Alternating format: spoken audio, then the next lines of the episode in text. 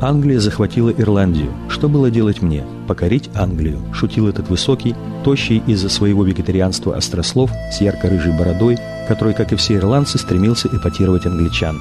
Он прослыл богохульником, женоненавистником и попирателем всего святого. Звали этого писателя и драматурга, которого цитировали уже при жизни, Джордж Бернард Шоу. Он родился 26 июля 1856 года в Дублине. Его отец, Джордж Кар Шоу, был неудачливым торговцем хлеба и пьяницей. Люсинда Элизабет Герли, женщина умная, изящная и талантливая, едва выйдя за него замуж, стала мечтать о разводе. Ее недовольство браком отразилось и на детях. Она почти не уделяла им внимания. Забота о двух старших дочерях и младшем сыне Джое была возложена на слуг, которые часто менялись и мало интересовались хозяйскими детьми. Когда Джою было чуть меньше десяти, в их доме появился музыкант Джон Ванделер Ли. Он открыл в миссис Шоу вокальный дар стал давать ей уроки музыки и попутно заниматься воспитанием ее детей. В 11 лет Джой пошел в школу и за 4 года сменил 4 учебных заведения. Все они оставили в его душе самые тяжелые впечатления. В школе я не выучил ничего и забыл очень многое, вспоминал Шоу. Классы были слишком велики, а учителя, не сведущие в педагогике, готовились в дальнейшем стать священниками. В конце недели за каждую ошибку били, 6 ударов по ладони тростью. В 15 лет Джордж покинул школу, бедность не позволяла ему продолжить образование. Он устроился клерком в земельной конторе, где проработал пять лет. Каждую неделю он обходил дублинские трущобы и собирал плату жильцов. Шоу ненавидел свою службу и все же относился к ней добросовестно, чем радовал владельцев конторы. Они повысили его до кассира и стали приглашать на ужины. В доме одного из хозяев, мистера Тауншенда, Джой пару раз видел белокурую девочку. Спустя два десятка лет она стала его женой. Все свободное время Шоу отдавал искусству, которому мечтал посвятить жизнь. По самоучителю научился играть на фортепиано, много рисовал, посещал картинные галереи. В 1876-м 20-летний Джордж покинул Дублин и отправился в Лондон, куда пять лет назад уехали его мать и сестры. Миссис Шоу осуществила давнюю мечту. Она бросила мужа, стала певицей и учителем музыки. Первое время Джордж сидел у матери на шее. В телефонной компании, куда он устроился, ему платили гроши. Он плохо питался, ходил в рваных башмаках, но был уверен, что в скором будущем начнет зарабатывать литературой. Он ежедневно писал пять страниц текста, рассылал свои романы в издательства Англии, Австралии и Канады, и хотя получал неизменный отказ, по-прежнему верил в свою одаренность.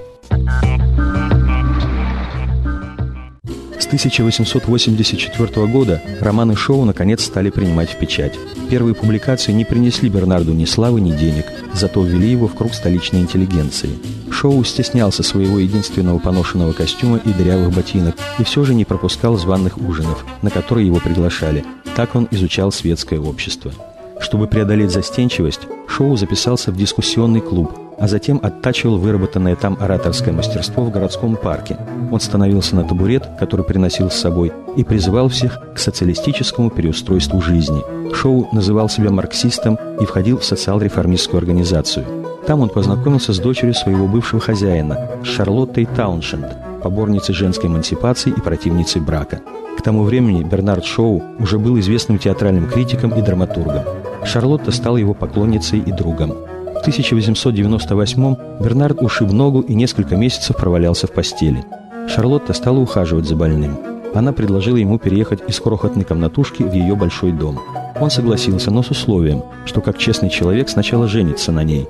Оба нерелигиозные люди, Бернард и Шарлотта, оформили свой брак в мэрии. Ему было 42, ей 41.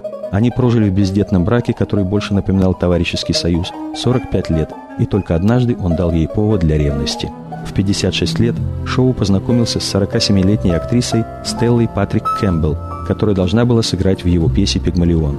Он влюбился в нее после первой же беседы.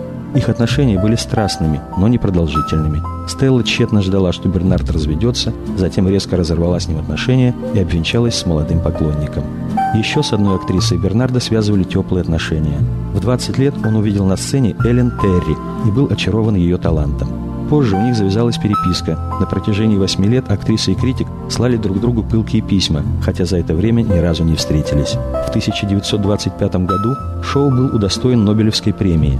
В 1931 он посетил Советский Союз, который давно мечтал увидеть и который казался ему страной надежд.